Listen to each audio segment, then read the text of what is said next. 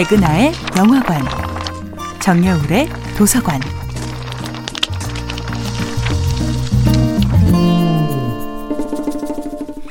안녕하세요. 여러분과 아름답고 풍요로운 책 이야기를 나누고 있는 작가 정여울입니다.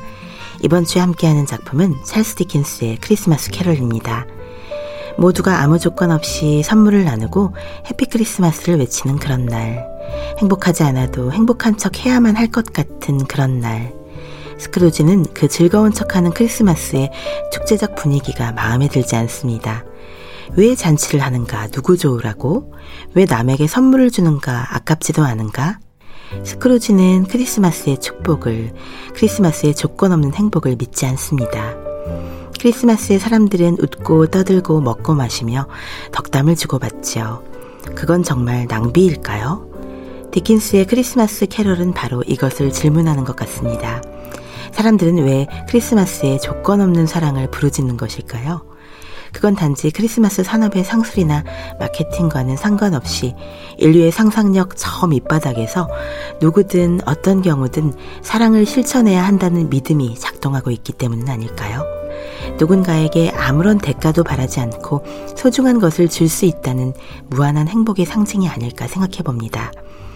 스크루지가 그토록 혐오하는 Merry Christmas를 거리낌 없이 외치며 거절당할 것을 알면서도 늘 자신의 소박한 크리스마스 파티에 스크루지를 초대하는 조카 프레드.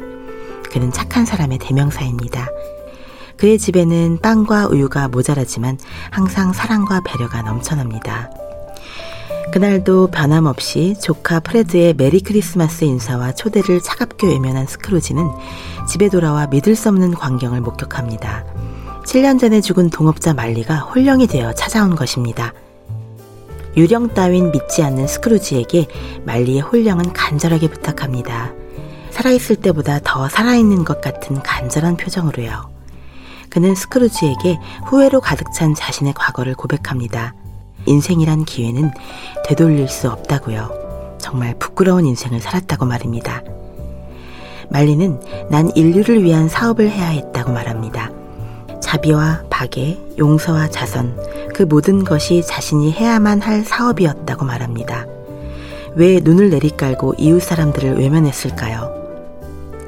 왜 한 번이라도 눈을 들어 동방 박사들을 가난한 자들의 거처로 인도했던 거룩한 별을 바라보지 못했을까요?